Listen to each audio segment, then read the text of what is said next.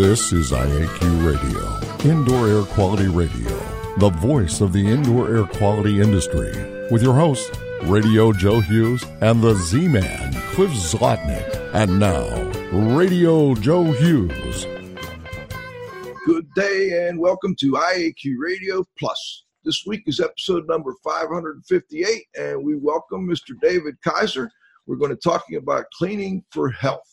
Looking forward to a great show. This is a topic I really enjoy, and I look forward to talking to David more about it as the show goes on. Before we get started, let's thank our platinum sponsor. IAQ Radio platinum sponsor is Jon-Don Products, where restoration and abatement contractors shop. Visit them at jondon.com. That's JONDON.com. I also want to thank our gold sponsors, Particles Plus, Healthy Indoors Magazine, Gray Wolf Sensing Solutions, and AEML Inc. Laboratory. And, of course, our association sponsors, CIRI, the Cleaning Industry Research Institute, the Indoor Air Quality Association, and the Restoration Industry Association. I also want to remind listeners about the Healthy Building Summit coming up October 16th to 18th at Seven Springs Resort in beautiful Somerset, Pennsylvania. This year's theme is Practice to Research. We'll be developing ideas for researchers on what we really need in the field and what kind of research we would like to see them working on. So if you can join us, check out the website at healthybuildingssummit.com. All right, let's turn it over to the Z-Man for today's IAQ Radio trivia question. And now you can win a cool prize. It's time for the IAQ Radio trivia question. Be the first to correctly answer. Simply email your answer to czlotnick@cs.com. Or if listening live, just text your answer from your computer. And now, here's the Z-Man with this week's IAQ Radio trivia question. Hello, everyone. Congratulations go out to Andrew Gonsar, Certified Safety, St. Louis, Missouri, for being first to identify the Bellevue Stratford Hotel in Philadelphia as the place a 1976 outbreak of pneumonia infection occurred. The IAQ Radio trivia question for today, Friday the 20th of September 2019, has been sponsored by Ideas, the solution chemistry company providing unique solutions to odor removal, surface cleaning, and decontamination problems. Here's today's trivia question. Name the person who coined the term greenwashing. Back to you, Joe. All right, so we've got David Kaiser today. David has cared for indoor environments through his career in the mechanical and cleaning industries. David and his wife, Carrie, also started and operated a family cleaning business for over 30 years in Northern Virginia. Champagne Services held the CIMS-GB certification. We'll be talking about what that is as the show goes on. They served hundreds of the same clients for decades. They are founders of the Association of Residential Cleaning Services, and he served as the first president of ARCSI. Champagne Services was also the first residential cleaning services to join the Cleaning Industry Research Institute. David spearheaded and served as the initial chair of the IICRC's house cleaning technician. They sold Champagne Services in 2015, and he is now an author and working as a consultant, instructor, and author. And he's got a great book called The Professional House Cleaning Technician's Manual. We'll be talking more about that. Welcome to the show, David.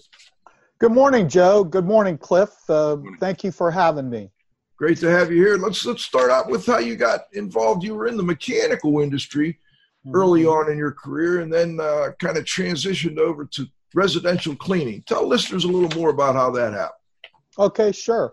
And before I get started, I'd like to just give a shout out to Joe Dobbins. I know he's a listener to the show, and him and his wife, Janet, have been very supportive of the residential cleaning industry. And the reason I mention his name, I know he's been going through some health issues, and he's hopefully feeling a lot better. And he's also a previous winner of the trivia question. Oh, yeah, I'm sure. Best wish to Joe out there. Yeah. So welcome, Joe, if you're on. I just want to tell you a little bit about my background so that you understand a little bit about where I'm coming from and as it relates to the industry. My background, the mechanical, we just talked about the Bellevue Stratford Hotel. That was where Legionella was coined, that term and that name. And we talked a lot about that recently because it was really a cleaning problem that was a clogged drip pan in a cooling tower that was the culprit, and it was a lack of cleaning maintenance. But my background was involved in starting the cleaning industry was really because of my wife, Carrie. She had started cleaning houses as an alternative to being an admin assistant, an executive assistant, and commuting into D.C., and so she was doing really well, and I had gotten hurt as a pipe welder and a boiler maker, and I was helping her a little bit as I was recuperating. I was like, man, she's not commuting. She's starting later, getting home earlier. We're not paying a babysitter as much, and she's making great money, and people love her work, and there's something to this cleaning thing. And so that's really how I got into it. I was helping her pass out some flyers. I would pass out flyers in the evening while she was cooking supper. And we blew up a business within 3 years. I bought a small commercial business of my uncle's too. And with those efforts, we built $1 million business in about 3 years. We were part of the Building Service Contractors Association International and the National Capital Chapter. And that's where I got a chance to really meet some mentors, people like Jim Purcell and Jim Netterstrom and Robert Sanders and people who really were interested in promoting and improving the cleaning industry. And that's where a lot of the founders of BSCIA came from, was the Washington, D.C. area. And so I was able to really learn a lot from them and use them as sort of a guide and become their disciples, so to speak. Maybe a lot of them don't know that or appreciate it, but I certainly did, and I've told many as well. Well, how, you know, I live at a little resort up here in the mountains of Pennsylvania, and the people up here, and I assume in many places, they look at cleaning as a commodity. And it's all about the price, and they don't really ask you, you know, how do you clean or why do you clean or anything like that. I'm wondering, you know, I know that's something that's close to your heart, and how do we change that? How do we, you know, how do we get the cleaning industry to not be looked at as a commodity, but more as something else? Well, you know, one of the things that people get confused about because they just don't know, and this is part of what we can do a better job at is as thought leaders in the industry, is that people think everybody can clean. Anybody can clean. It's sort of a low-level, no-skill, low-skill level work to do. They compare it even as lower as like being an Uber driver. At least with the Uber, they have some other third party licensing their drivers and forcing them to provide insurance for their cars. That's not even done in the clean industry. However, cleaning is really the first line of defense in healthcare. And so to do it properly is really a way to prevent sickness and illness and promote health in the home, especially. And more people get sick from the home environment than any other single place. A lot of people don't realize that. And it's hard to measure when people don't get sick because of good cleaning practice. So very, very tough job to be able to communicate and telegraph to the public, to even our industry, that cleaning is not a commodity, but it's something that is a true craft, just like welding was. I had to have all kinds of certificates and papers and credentials for the kind of steel I was working on, for my credentials that I was able to weld a joint in a piece of pipe or on a piece of steel plate in a boiler. And so I thought, well, lives are involved. That's why. Well, lives are involved with cleaning as well. People just don't realize it. And maybe they don't die from a lack of proper cleaning that day, like a boiler explosion will cause that. But they do get sick. They have a lesser quality of life. And many times, sadly, they do die.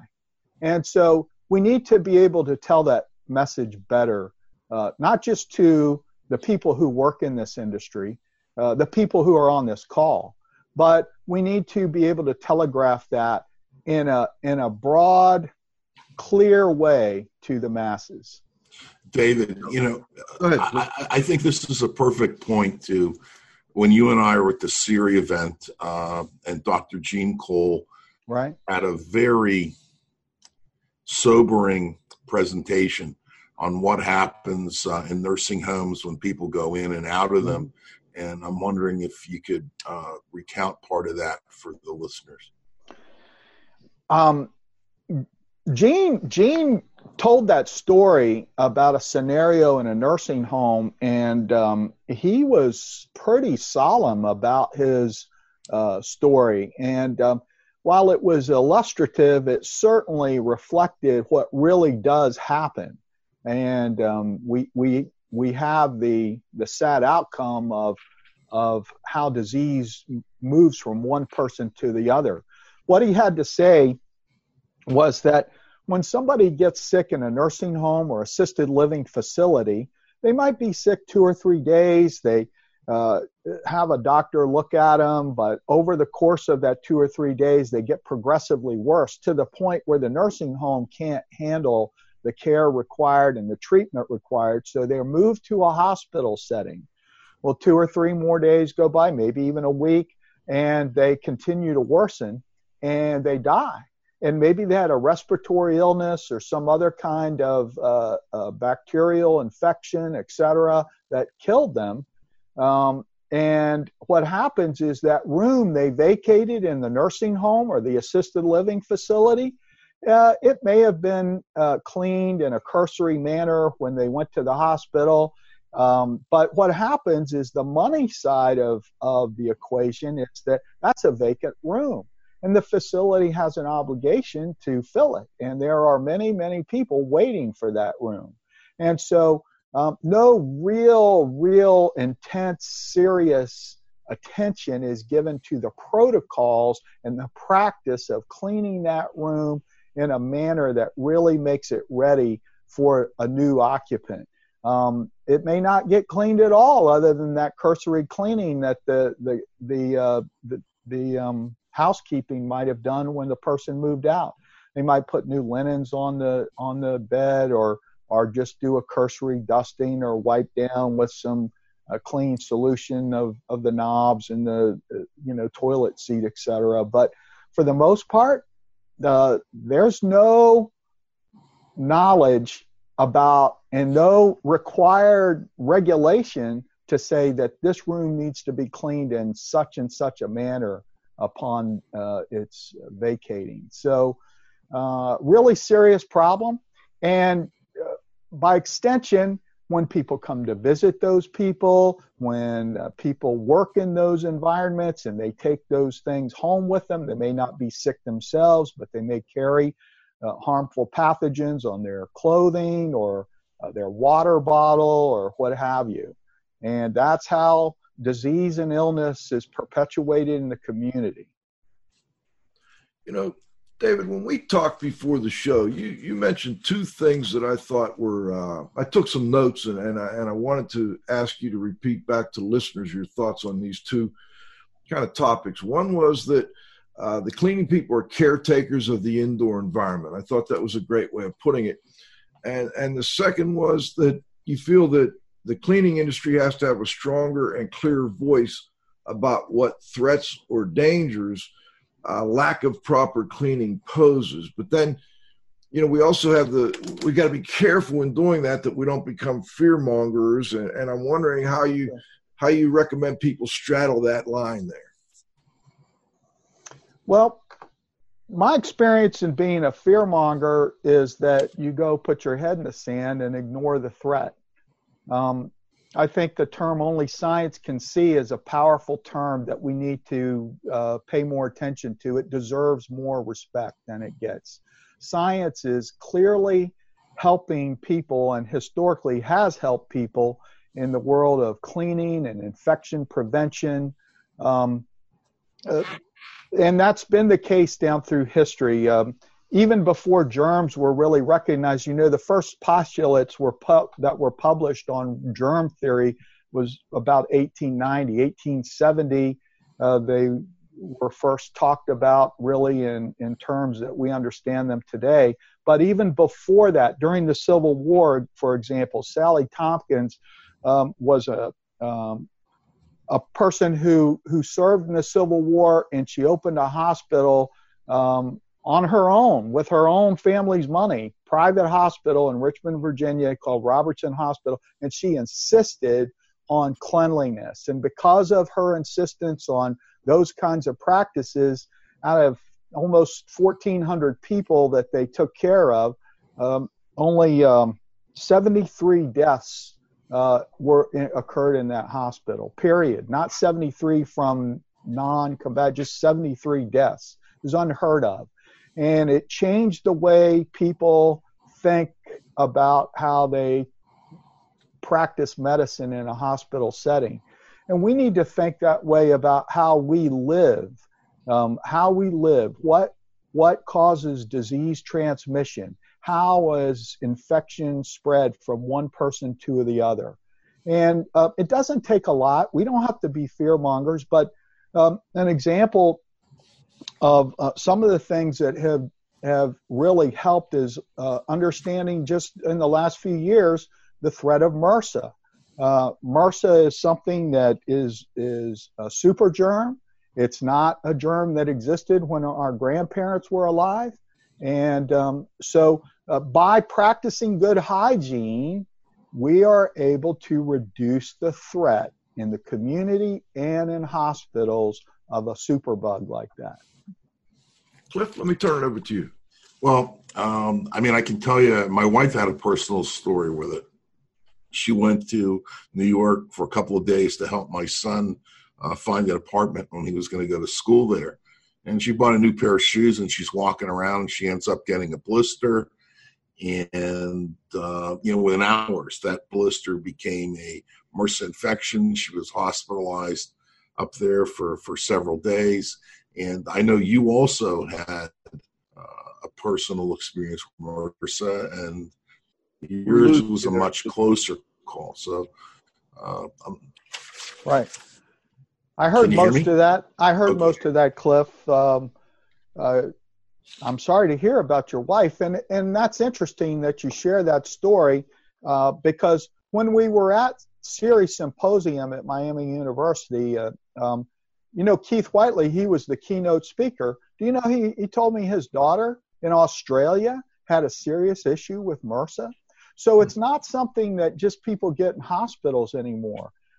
Super germs used to be pretty much relegated to the environment of the immune compromised in a hospital setting where there's a lot of congregant people who are sick, but that's not the case anymore. And so, yes, I had MRSA. I got it in 2004, and in the spring, it was on the back of my hand. I had a little blister cut or something. I don't know what had happened, but it didn't heal, and it got a little bigger, and it got to be like an open, oozing kind of a wound. And a friend of mine looked at that, and he had seen me a couple weeks earlier, and I had just been trying to doctor it myself, and he said, man, you need to go to the doctor about that, and I did. I hate doctors, but I love doctors as people, but, you know, the whole system is like, you know, who wants to be sick, right? So I went to the doctor, and they did a culture, and I went to the doctor on a Thursday evening, and on Monday morning, I got a call saying, you need to go see an infectious disease doctor right away. It's an emergent situation. And they didn't tell me what it was, but it turned out it was MRSA. Anyway, in those few days and a couple days after that, the infection had spread to my arms just by touching, just by, it was up here on my arms. on my upper arms. It was on the calves of my legs. It was insidious. It took my daughter is an ER nurse. It took her 45 minutes during the height of my MRSA infection, which was over about 3 months, to just dress my wounds every day. And fortunately, she was able to talk to the wound care nurses at the hospital where she worked, and they told her to get me silver ionic bandages. They were only available at the hospital, and that was a big key in being able to address the MRSA infection. I eventually did have to have a new drug that was only released in 2000 called Zyvox. It's a sulfur drug, and it was able, and those pills, a course, 7 days was almost $2,000. Wow. So it's a serious problem. And a lot of people don't realize this. We've talked about it. We talked about it at CIRI. But a lot of people don't realize regular staff can live in people's noses. And about 30 to 33% of the population carries it in their nose without being sick from it. With MRSA, which is a resistant staph infection that was not even on the scene until 1961, and the first human to have it, that's on record is in 1968 at Boston Hospital, but 2 people out of 100 carried that in their nose without being sick from it. So imagine this, you're at work and somebody has it and it's in their nose and they sneeze and it gets on the doorknob, the moisture particles from their nasal passages, and you touch that doorknob and then you wipe your face a few minutes later, which, by the way, people do about 15 to 18 times an hour, right? So people don't realize that, but Chuck Gerber will tell you. And then what happens is then it colonizes in your nose, and then maybe a day later you sneeze on a cut or something and it gets on your skin. And then now you've got a serious problem. There are people who have died from the skin infections. It's not as common as getting it internally in your lungs and so forth, but it can happen. And I told the story, you know this, Cliff, I told the story of my client, his son, Calvin and Janet Hill, their son Grant, had MRSA, and it almost killed him, David, you also mentioned the CIRI conference, and at that conference, Carl Grimes was also one of the speakers, I believe. He's been a frequent guest on our show from Hayward Score, and he has talked about the fact that the one consistent issue they find in homes where people have health issues on their Hayward Score, which is, they've had thousands and thousands. 40 or 50,000, I think. Yeah. The one consistent thing they find is there's excess dust, essentially, in these homes. Can you talk a little bit more about that? My wife is a nutrition expert, and yesterday we were listening to a doctor in a summit that she has recorded.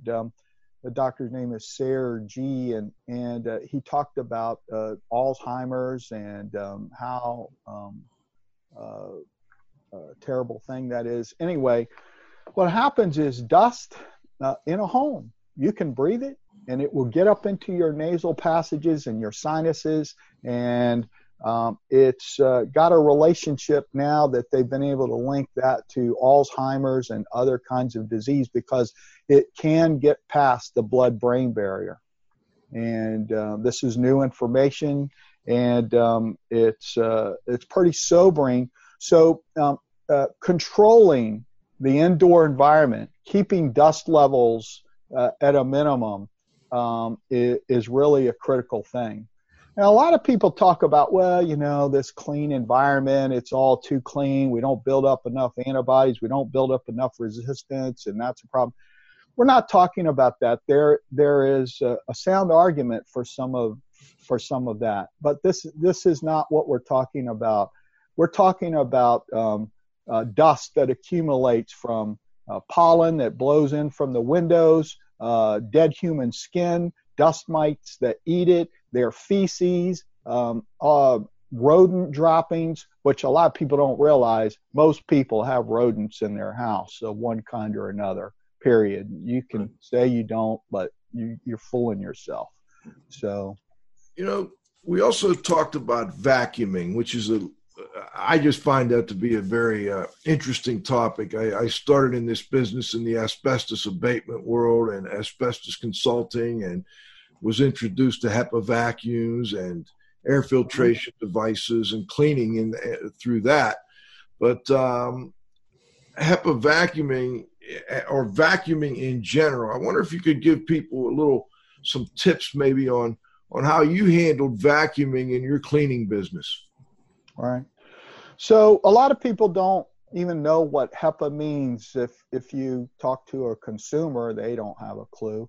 So just for everybody, the history of it, it stands for high efficiency particulate arresting filtration. That was its original acronym, but they've sort of changed that to be high efficiency particulate air filtration. What it is it really is a filter media that you can put in an air filter in your home for your HVAC system. And I recommend that you do that possibly if you can. But they also have that same filter media for vacuum cleaners. There are a lot of vacuum cleaners out there that really sell as a feature that they don't have any bags or filters. I think that is not a good vacuum cleaner, because one of the things that people don't realize is that it's not just about picking up soil, it's about reducing the emissions that come from that vacuum cleaner. Vacuum cleaners move an enormous amount of air. And because of my background, after I was a welder and a boilermaker, and we had our business, a cleaning business, a few years, we had a son born with Down syndrome in 1986, and I left the cleaning business, sold the commercial side. My wife and her mother ran the residential side for many years, and I took a sabbatical and went back into the management of mechanical contractors, and after a couple of years, worked for the president of a boiler manufacturer.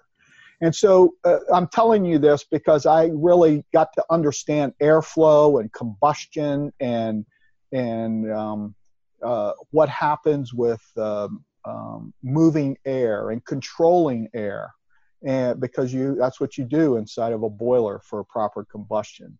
And so I always was puzzled. Well, why don't we, like we control commercial buildings with air handlers and you know, desiccant systems to control humidity and all these things to control the airflow and air changes in a commercial building. Why don't we do that, or at least have some better regulation of that in a home instead of just opening windows? Well, that's a great question, I think. But, you know, one way to really get healthy in some places is breathe some fresh air. But more and more people are getting sick when they open the window, and it's becoming more and more important to control that indoor environment, especially if you have construction going on nearby, or if you are on a farm where glyphosate is being used, or other pesticides, those kinds of things. In cities, you have pollution from vehicles and other places. So controlling the indoor environment, making it a safe, inviting place to be, just like in a commercial building that controls the air, is becoming more and more critical every day. And we talked about Joe, your buddy from summer camp. He's all about controlling that indoor environment in the same way from a construction standpoint. Yep. So you mentioned when we talked you know, and I looked at it a little differently after we talked, because I think it was a good point. We want good filtration. We want sealed HEPA on our vacuums, but also it's important that vacuum create a negative pressure when you're going across things. So, and you mentioned that you get better cleaning on the backstroke than on the forward stroke on a vacuum. I wonder if you could explain a little bit about that to listeners. So, You know, we were just talking about their carpet attachment. Most commercial environments do not have plush carpet. Most homes do have plush carpet, and that plush carpet presents some unique challenges. You want to lift the carpet fiber and then evacuate the soil that's down deep. In order to do that, you need to groom it, not beat it to death. A lot of people sold on the idea that you beat the carpet. Well, I come from the world of a farm, and when you put things in a silo or you are pouring concrete in construction, what do you do to get it to settle and come down deep? You vibrate it. That's what you do. And so when you're trying to vibrate or beat the carpet fiber, you're just causing that soil that's in the carpet to go down deeper. But if you comb the carpet fiber up, and you make it easy for the soil that's down deep to evacuate out of that carpet, that's the very best. And so besides the carpet attachment with its own separate motor that grooms that for optimum soil evacuation, there are all kinds of other attachments for hard surface floors, for upholstery, in really good vacuums that allow for airflow.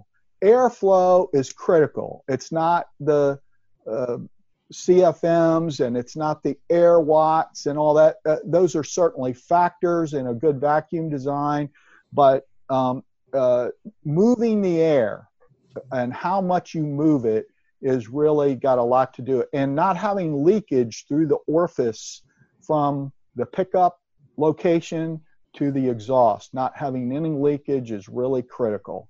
And so having a collection bag, having an after filter, an induced vacuum design like a Pro Team or a Windsor or a Clark, those are the kinds of vacuums that are professionals, and consumer products typically do not have the kind of features that we're talking about. They don't last as long, they break easier, people put duct tape on them and keep moving, and then people get sick. Because what they're picking up is biocontaminants. And our friend Michael Berry will be the first to tell you, in his book and in speeches he's given, I've heard him say it many times, and he almost gets angry about the fact that vacuum cleaners are worse polluters. They're worse polluters than cars because they expose people to more harm because of being used in an indoor environment. There's nowhere for all that soil that's being aerosolized to dissipate. It just goes right in your breathing zone. And so we got to be really careful and think more about vacuum design. It's not just putting a bowling ball on a vacuum. It's about cleaning efficacy and teaching people to use the right tools.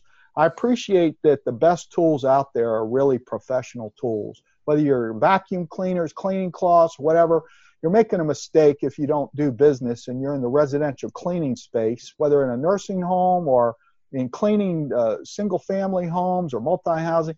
Do business with a Jansan distributor that can help teach you some of these things we're talking about, because Costco's not going to do it for you. Yep. Now, look, real quick before we break for halftime here, what's the purpose of the V pattern I see people use with vacuuming? I assume it works better for me. That's what I do, but why is that done? It looks good. That's a great thing. And you always want stuff to look good. You want your work product to look good, right? But beyond that, when you're vacuuming from different directions or you overlap, then you're vacuuming from 2 or 3 or sometimes 4 different directions. The cleaning standard for carpets from IICRC talks about vacuuming specifically in 2 different directions and overlapping each time for that reason, because of the way the carpet fiber sits, you're only going to get it one direction. But when you change directions, it's just like combing or brushing your hair. You're grooming it in such a way to evacuate that soil properly. I don't have any dirt in my hair today, but you get the point, I hope. So. I do. And we're going to stop and thank our sponsors. We'll be back. We're talking about cleaning for health with David Kaiser. here on IAQ Radio Plus. We'll be back in 90 seconds after we thank our sponsors.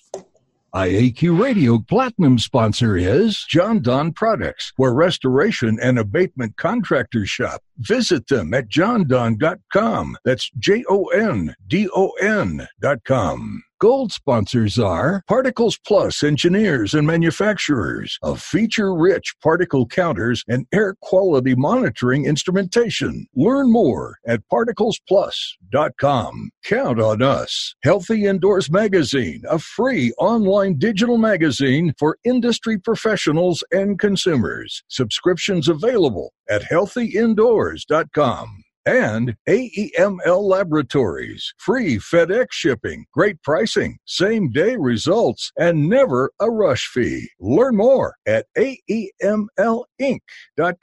Gray Wolf Sensing Solutions, who use advanced sensor software technology and embedded computers to provide superior environmental test instrumentation. Visit them at wolfsense.com. Association sponsors are the Indoor Air Quality Association, a multidisciplinary organization dedicated to promoting the exchange of indoor environmental information through education and research. Learn more at IAQA.org and RIA, the Restoration Industry Association, the granddaddy of the restoration industry. Network with leaders. Learn more at restorationindustry.org. CIRI, the Cleaning Industry Research Institute. See more deeply through science and research. Learn more at ciriscience.org. That's CIRI science.org. All right, we're back with the second half of our interview. We've got David Kaiser. We're talking cleaning for health. And David, before the break, we were talking about vacuuming and I wanted you also to, if you could, to give, you mentioned using the different vacuum attachments, which I think is really something that a lot of people don't do the way they should. Also vacuuming in a couple directions. I think that was good. We also talked about the fact of, and we didn't mention it here, I want to mention it now, of how important vacuuming is prior to carpet cleaning. I also, if you would, maybe give listeners a few other tips, at least consumer-wise. You had talked about using the crevice tool when we were on the phone. Maybe a couple tips like that. So let's talk about vacuuming as it relates to pre-vacuuming before professional carpet cleaning using hot water extraction or dry methods, etc. First of all, when you have carpet and you just say, well, hey, look, I've got a vacuum on my truck mount or whatever, and it's going to just get the soil out as well. What you do by shooting that water into hot water into the soiled carpet is you create mud. And then when you're pulling it out, you're creating friction and all kinds of things. And the solution that you're using to cleaning with is not as effective because it's reacting with the soil load that's in the carpet that you could have removed in advance in a dry type vacuum. And so there's all kinds of reasons to vacuum before. It's going to look better. It's going to make the carpet last longer.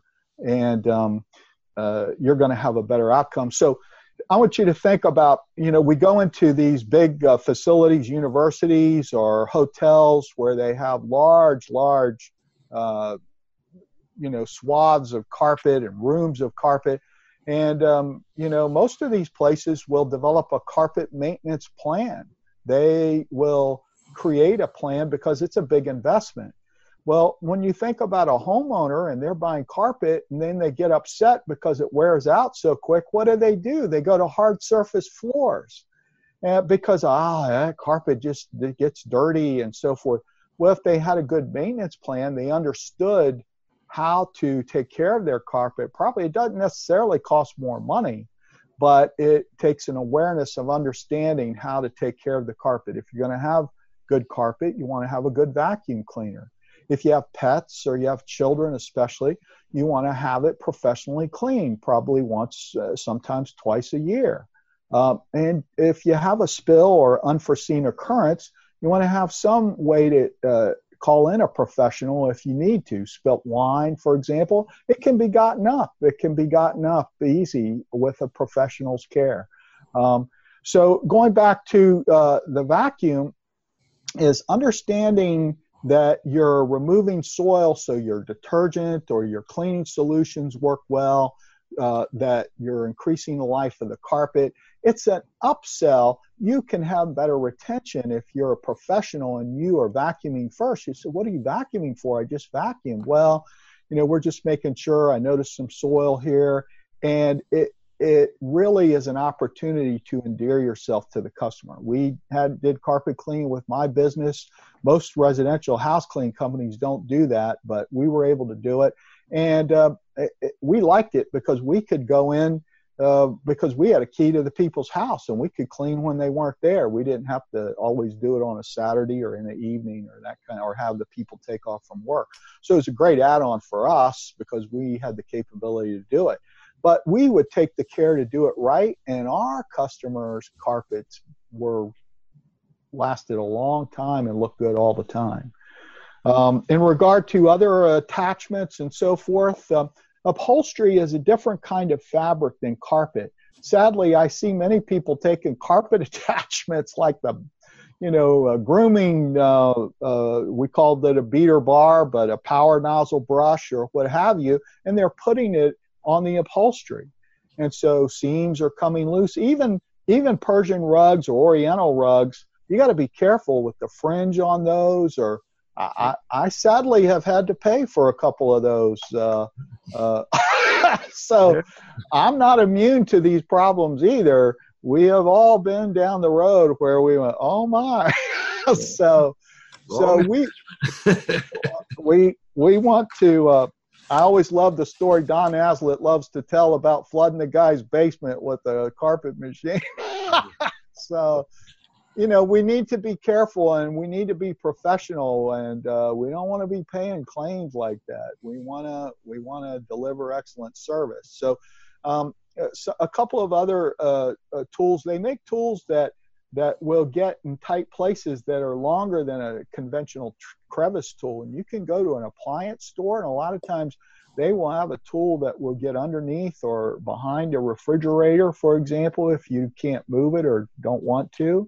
And that's a place where a lot of soil accumulates because the electric appliance just wants to naturally attract soil. And things get, boxes or whatever from the top of the fridge a lot of times get spilt back there, and it's a way to get back there. Some other things is you want a vacuum that has got a profile in such a way that you can clean under beds or under furniture. A lot of people don't realize it, but a lot of really bad, nasty things collect and accumulate around the bed. People shed a lot of skin at night. Bed bugs like to live down in a warm, nice place under a bed. And so we want to get rid of those. Pets tend to want to get under there a lot of times. So being able to get completely underneath the bed and not lose suction, not lose airflow because of the tool you're using. You want to have excellent airflow. There's only a handful of vacuums. The cruise ship industry has good vacuums because they know all this stuff we're talking about, and they can't afford to have unhappy customers. What's your favorite vacuum cleaner out there for residential cleaning? If I was talking to a consumer to buy their own, I would tell them to look at an Aerus Electrolux vacuum. When I talk to the very best people that I know in the cleaning industry, Janet Dobbins comes to mind. You ask them what kind of vacuum cleaner they have, they'll tell you they have an Aerus Electrolux. Lasts 20 or 30 years. It has all the features and benefits I'm talking to you about. It requires very little maintenance, and it does excellent work. And it's a great tool to take out and clean your car with and that kind of stuff too, because it's got all those attachments that get into tight places and so forth. And it's not so cumbersome or so heavy that it's awkward to use. It's a great tool. I think professionals need to have great tools that have ability for them to work with, you know. I would only buy one kind of striker when I was a welder because I didn't want a toy from Sears Roebuck or something. I wanted a striker that was going to light the torch the way I wanted it to. So Dave, let me ask you this. In the I got a comment from a listener that in the lead industry, they teach that you when you're vacuuming, you do 1 minute per square yard in two directions, so about 2 minutes per yard. What do you recommend for people? I mean, I think I see people just kind of zipping across the carpet. How long should it take you to right. properly vacuum a carpet? Look, we can't even get wait staff to clean off a table the right way after somebody leaves it. So we got to live within some realm of, and ideally, I agree that that's probably a good number. You know, a minute, a yard, but. The reality is clean where the soil is. You don't have to spend as much time in the corner where nobody walks or there's no traffic. Spend more time at the entrances. You know, Boboto, he has a whole video talking about in a commercial building, the first 40 feet of that building is where all the foot traffic accumulates soil in the carpet or the entryways and so forth. It's similar for a home, having throw rugs. You know, you have to think about slip, trip, and fall and that kind of thing for older people or whatever. But to be able to walk that soil off and have some mechanism to do that is really critical. So vacuuming where the dirt is, vacuum where the soil is. You can use a vacuum. We always used a vacuum with extension wands. This is what I loved about some vacuums. Pro Team is a good commercial vacuum for professional cleaners, and Windsor is too. Bo works for Karcher and Windsor. What happens is they have extensions, and you can suck the cobwebs and the spiders that make spider webs into the bag instead of just swatting them around to make another spider web tomorrow. It was like you never were there. So I like to get ladybugs up, and I like to get stuff up that's causing me problems and making my homes not look good. And if the rodents and the insects come back tomorrow, I haven't done my job very well. We're running a little tight on time here, and I know you've got to leave right at 1 o'clock. So Cliff, let me have you jump in here and get any questions that you hadn't had a chance to ask yet. Why don't we just go right to Roundup, Joe? All right, let's do it. If John's ready.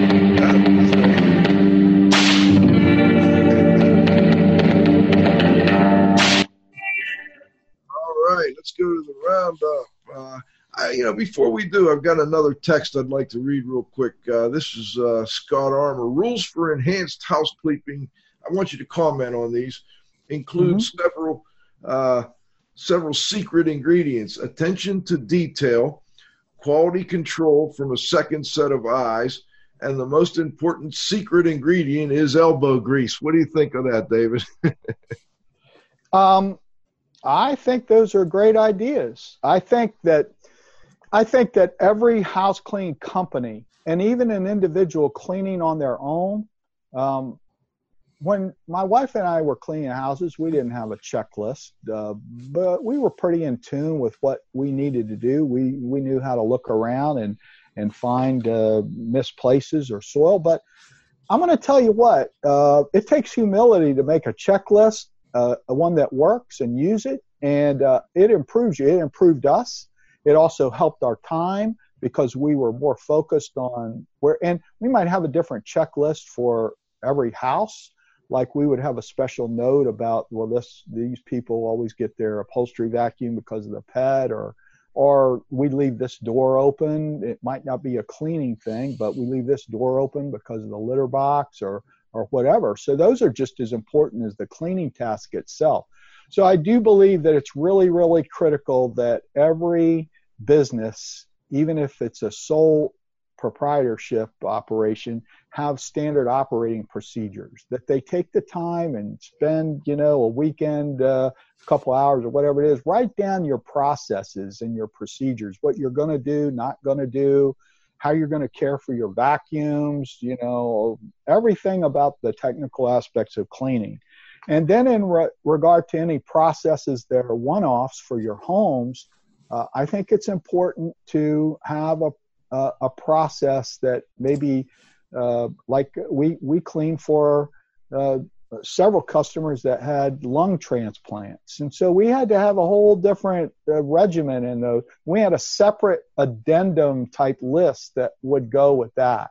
So I think those are critical things that need to happen. And so I think the second set of highs is great.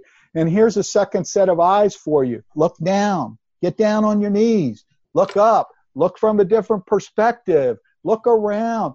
Your second set of eyes could be your eyes if you know what you're doing. Well, and you could also use a flashlight too. I mean, people it's a great thing. And a little mirror. One of those little inspection mirrors that swivel underneath that toilet ring. I had customers doing that, and I'm like, man, I got to get one of Cliff, let's see what do you got for me here, buddy? Well, the one thing that we didn't cover that I think we should is tell us what the CIMS Green Building GB certification is all about. If you would. So a few years ago, Jim Peduto and Dave Frank, they came up with this approach to help professionalize the entire cleaning industry of the Cleaning Industry Management Standard, CIMS. And so they went to ISSA and they developed an approach to the marketplace to help contractors especially, but other companies too that are related to cleaning industry. But it was oriented around a service contractor as opposed to a manufacturing company. When you make appliances, you have ISO standards, for example. When you make cars, you make things like that, data wafers and that kind of silicon wafers.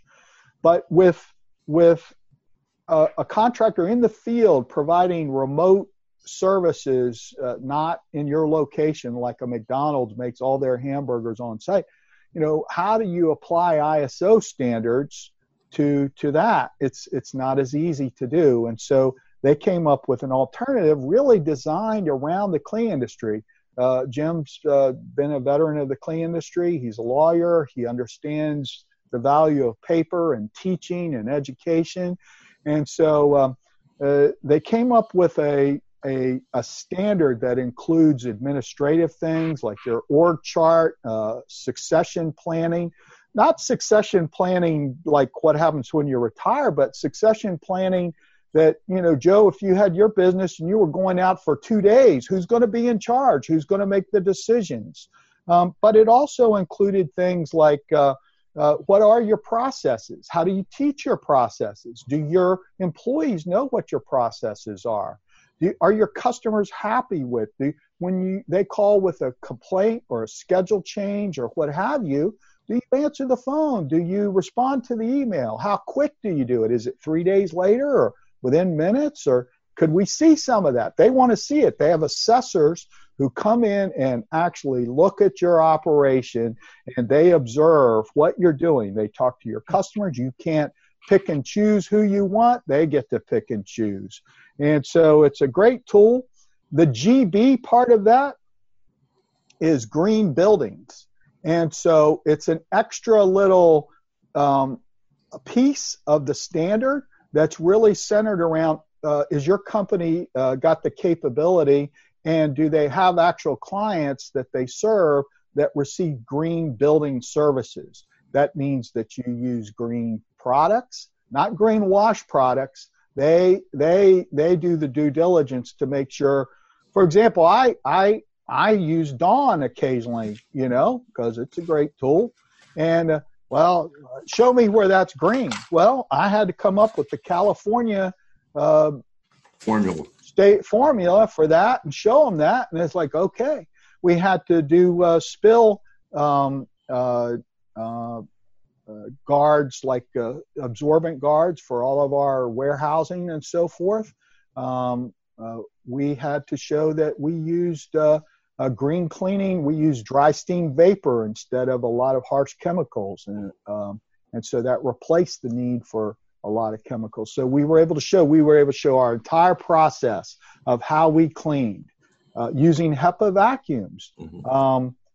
We used HEPA vacuums for that. We use really good microfiltration vacuums for regular cleaning, which do a great job in a home most cases. And so we were able to document not only that we could do it, but that we were doing it. And because of that, we were one of two residential cleaning services in the entire world that had the green building designation. You know, it's interesting, David, you had mentioned earlier having standard operating procedures, and it sounds like that program is essentially enforcement of standard operating procedures, making sure you have them and that you're following them. Yeah, I think it's a good tool. It is a little pricey for a lot of residential cleaning contractors, but I liked it. I thought it was a great selling tool. There's a lot of knowledge workers here in the DC area that understand things like ISO, and I was able to show the comparison of what CIMS-GB is to ISO. And if you've got a 10,000 square foot house and you've got furnishings in there worth millions of dollars, you like to know somebody knows what they're doing, how to take care of it. And so our CIMS-GB, because you can have a bad process, but our CIMS-GB program was able to show that our processes were good too, and we were able to telegraph that to the customer, that we knew how to take care of a marble shower, that we knew how to take care of glass shower enclosures or high-end furniture that had lacquered finishes, those kinds of things. David, we're running up on 1 o'clock here. Before we go, I wanted to ask, is there anything you'd like to add that we missed, or anything, just final thoughts for listeners? Well, I would like to say this. You mentioned at the outset my background with being a founding member of the Association of Residential Clean Services International. That organization we started around 2004, around the same time that CIRI was getting its legs.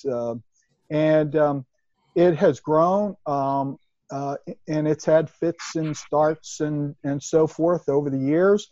But there are over 700 members now, and ISSA really supports ARCSI, and they're just completed a strategic planning meeting with the new council of ARCSI, and there's a lot of fresh ideas that they're bringing to the fore to bring some new life to ARCSI. And I just want to say that if you're serious about being in the professional house cleaning industry, as a vendor, as a professional house cleaning contractor, you want to be involved with ARCSI. You want to be a member of ARCSI, even if it's just to participate in their roundtables by telephone. They have a thing called Hot Topic Tuesday, but they also, because of their membership with ARCSI, you get involved with the ISSA show, which is one of the largest clean shows in the world. It'll be in Vegas here in a couple months. You really get to develop relationships, not just with other house cleaning owners, but people like Craig Monsell is a friend of mine. He's a retired chemist from P&G. Who gets to do that? You can talk about things, challenges you have, better ways of delivering your service, better vacuum design. And these people want to know how to help us. Jansan distributors also attend that event, and they are puzzled many times at how to do business with the residential community. And so we need to strengthen that. And being an ARCSI member is critical to scaling your business, maintaining your business, and developing relationships that will really help you keep your business sustainable in your absence. There are tons and tons of people who have matured their business to be somewhat of an absentee owner when they want to be. You guys have several interests out there. So sometimes it's nice to take off and go do one of those other things. A lot of house clean business owners have been able to do that. But one friend, Chuck Terpstra, he was able to go be a helicopter pilot for the police while he still owned his house cleaning business. Nice. Nice.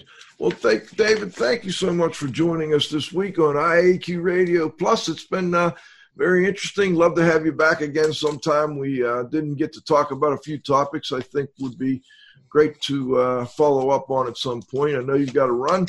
I want to thank David Kaiser for being our guest today. Cleaning for health, professional house cleaning. I think that's a topic that is near and dear to many of us. Also want to thank my co-host, the Z-Man, Cliff Zlotnick, from calling in from Chicago today. Well done. At the controls, John, you got to have faith. Most importantly, our growing group of loyal listeners. We'll be back next Friday at noon with the next episode of IAQ Radio Plus. For IAQ Radio, I'm Spike Reed saying thanks for listening.